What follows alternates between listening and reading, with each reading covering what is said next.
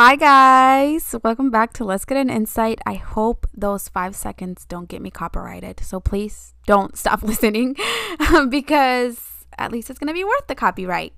But happy Halloween.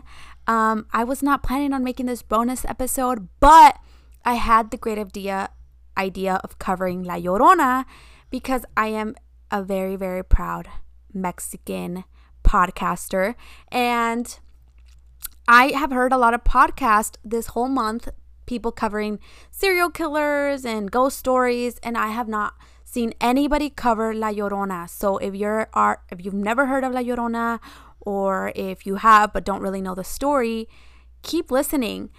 Um, so basically, I'm gonna tell you guys the story that I have heard of La Llorona, and I have I have actually met people that claim to have seen her. Mexico is known to have a lot of ghost stories, um, a lot of like souls roaming around. Um, obviously, if you guys have seen the movie Coco, um, like you guys have seen that, like it's it's a very Latin thing to have like ghost. And you grow up with El Cucuy, you grow up with La Llorona, you grow up like basically like if you don't listen when you're younger, if you don't listen, everybody like your parents will claim that one of these ghosts is going to come and get you. I know this is like such a bad like way to punish your child be like, oh, if you don't eat your rice and beans, you know, La Llorona is gonna come get you tonight, and you're never gonna see us again. Like I, I had that growing up, so definitely can cause trauma. But La Llorona is basically a lady who found out her husband was being unfaithful to her, and they lived near a pond and sh- she took herself and her two kids near the pond and basically drowned her two kids as a way to punish her husband but quickly regretted it and basically ended up taking her own life and because of her sins her soul was never able to rest in peace and so she will spend an eternity trying to find her kids because she like doesn't want to accept the fact that she killed them and a lot of um, people claim that um, she will appear to like she will a lot of people who see her are young children basically like her trying to convince them to go with her. Kind of like coraline you know like the coraline movie that's like a kids movie. Um you have like the bad mom who tries to convince kids to like um li- live with her and she will take their but like she will take their real eyes and give them button eyes basically something like that. So I pro- pulled up this article and it's Don Cuojito, Cuojito, and it's an article that I found on doncuojito.org. Um, and I'm basically just going to go through it and kind of educate you guys on this story because it's something that I grew up with listening to. And yeah, I just find it fascinating. Which, if you are really interested, I know there is a movie, I think by the Warner Brothers, and it's La Llorona. Um, I have heard mixed reviews on it. I heard that it's not the original story, but I have also heard that it is really good. I've never watched it because, again, I think just because I grew up listening to the story, I feel like if I l- watch this movie, I'm going to be very biased and I'm just, it's not going to be good enough for me.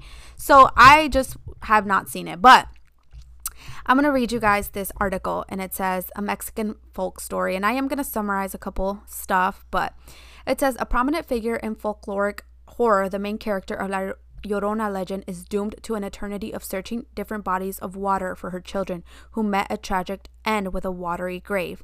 The story of La Llorona begins with a woman named Maria, blessed with natural beauty. So, yeah, I had heard that this woman was super beautiful, like stunning.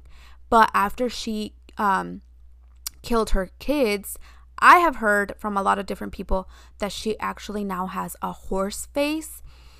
And the people that I have met that say that they have seen her claim that she is like wearing like almost like a wedding dress, but she her feet aren't touching the ground. So she's like levitating and just levitates through Mexico looking for her kids and like weeping for her children. But it says who is determined to marry only the most handsome man she meets, shunning any man she sees as unable to match her aesthetically. There are different versions of the narrative, but the most popular states that Maria, Maria wooed her potential suitor by appearing aloof and difficult to win over. Yet once the couple eventually married and had two children together, the, the young man's thoughts began to stray. Dreaming of his previously wild lifestyle on the prairies. In some versions, the ranchero is unfaithful to Maria, and in others, she merely resents his emotional indifference in comparison to the attention he continues to bestow upon their children. Her children drown, and many versions of the tale suggest their death was deliberate and at her own hands.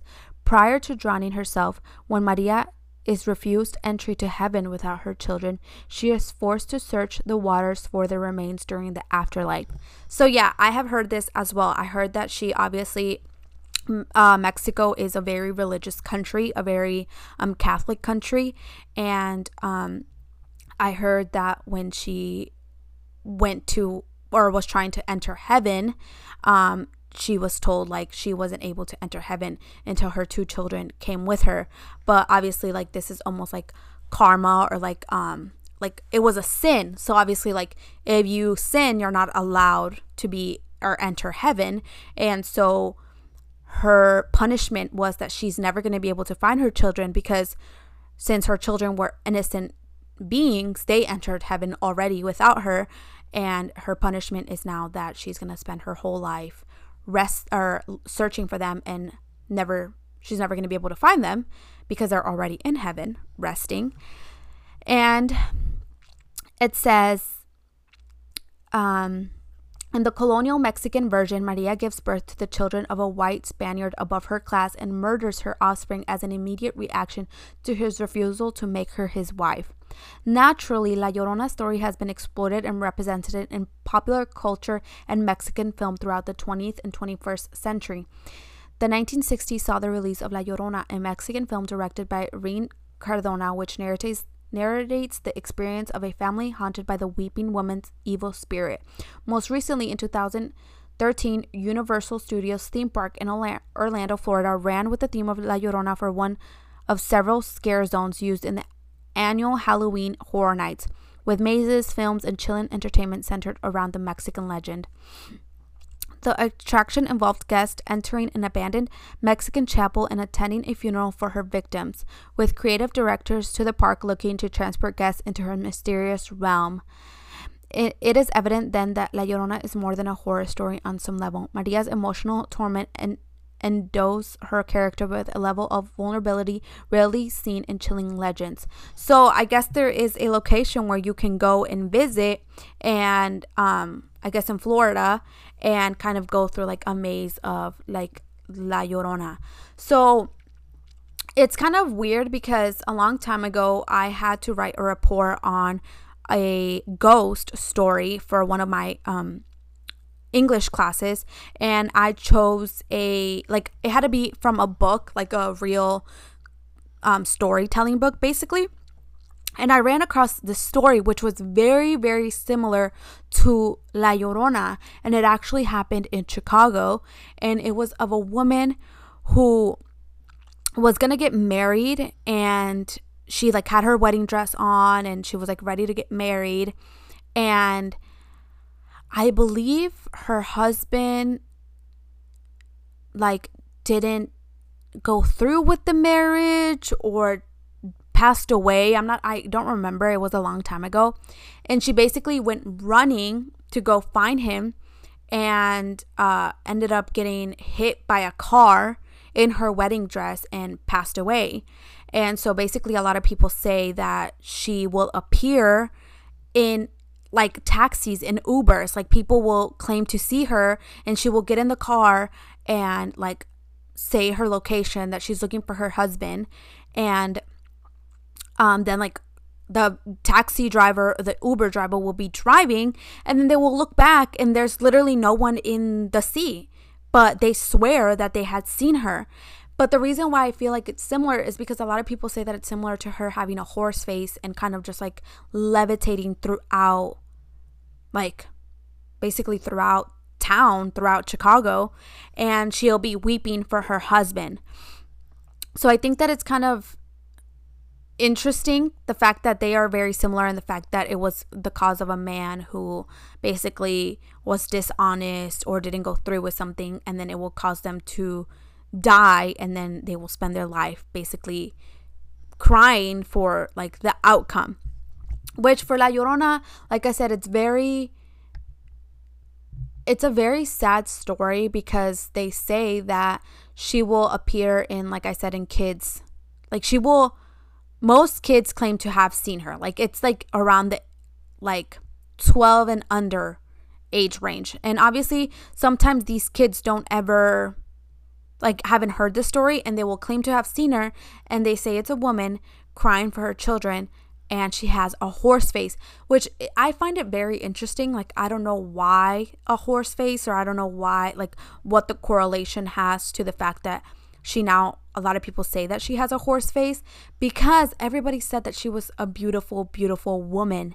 And i guess it kind of is like part of her punishment that she was a woman who was very very very beautiful but very um like almost like narcissist. And as a punishment she her face she turns into a horse. So definitely an interesting correlation. And i i would love to know more I have never encountered her, thank the universe, thank whoever. However, I have seen a ghost before, and it was actually a story with me and my brother.